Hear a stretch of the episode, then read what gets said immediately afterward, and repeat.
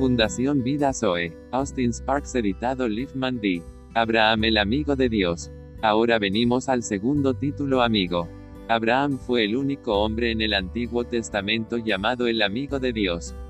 Santiago dice que Abraham fue llamado el amigo de Dios. El Señor mismo, hablando a través de los labios del profeta Isaías, Abraham, mi amigo, Isaías 41 en 8. Josafat en un día de presión y necesidad, apelando al Señor, lo atrajo sobre esta base, por amor de tu amigo Abraham, segunda Crónicas. 20 en 7. Vemos a Moisés que el Señor le habló cara a cara como un hombre que habla a su amigo. En hebreo es completamente diferente. La palabra que el Señor usó de Moisés y el Señor le hablaban cara a cara como un hombre habla con su amigo, es la palabra que simplemente significa su prójimo o su compañero. Otra palabra se usa aquí de Abraham, que es completamente diferente, que significa ser querido. Puede hablar mucho con su vecino, pero no le dirá cosas que le dirá a su ser querido. Así que Abraham es único en este título, el amigo de Dios. ¿Ves por qué era el amigo de Dios? ¿Ves la base de ese título exclusivo, el amigo de Dios?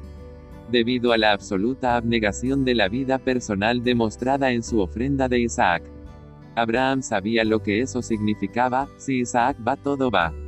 Pero Dios es Dios y Él ha hecho un pacto, y puedo darme el lujo de ofrecer a Isaac.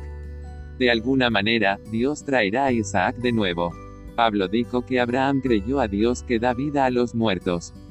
Romanos 4:17. ¿Y por qué crees tan completamente en Dios que no importa cuánto dejes ir, no habrá pérdidas a largo plazo en lo que concierne a Dios, usted no va a perder nada o se limitará dejando ir a Dios de manera absoluta? Si podemos llegar a esa posición con Dios y Dios parece estar golpeando todo con lo que todo está ligado, y decir, muy bien, Señor, tú eres el Dios del pacto, usted ha pactado en relación con esto. No sé cómo lo vas a hacer o lo que vas a hacer, pero voy contigo. Esa es la base de esta amistad. Ahora ves cómo apunta a la cruz del Señor Jesús. Que es el hombre, para que te acuerdes de él. O el Hijo de hombre, para que lo visites. Lo creaste un poco más menor que los ángeles, lo coronaste de gloria y honor, y lo encomendaste a las obras de tu manos, pusiste todas las cosas en sujeción bajo sus pies. Hebreos 2 en 6 al 8. Tú haces que domine las obras de tus manos. Salmo 8 en 6. El Hijo del Hombre es Jesucristo, como lo muestra el contexto. Está hecho para tener dominio, hecho el heredero de todas las cosas antes de los tiempos eternos. Así dice la Escritura. Muy bien, ve a la cruz y muere.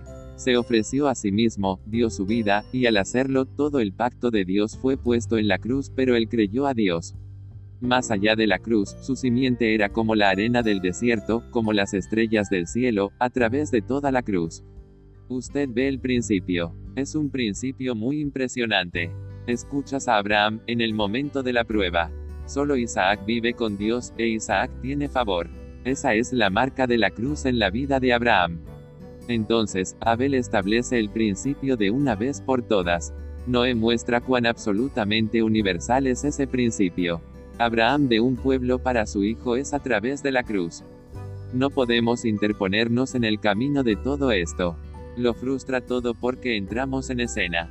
Será una iglesia crucificada que vive y crece, y ninguna otra. Serán hombres y mujeres crucificados que viven delante de Dios y que se multiplican.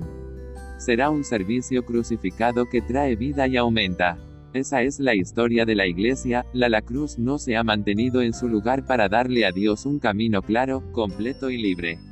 En la historia de la iglesia sucedió una y otra vez en la vida, siempre creciendo.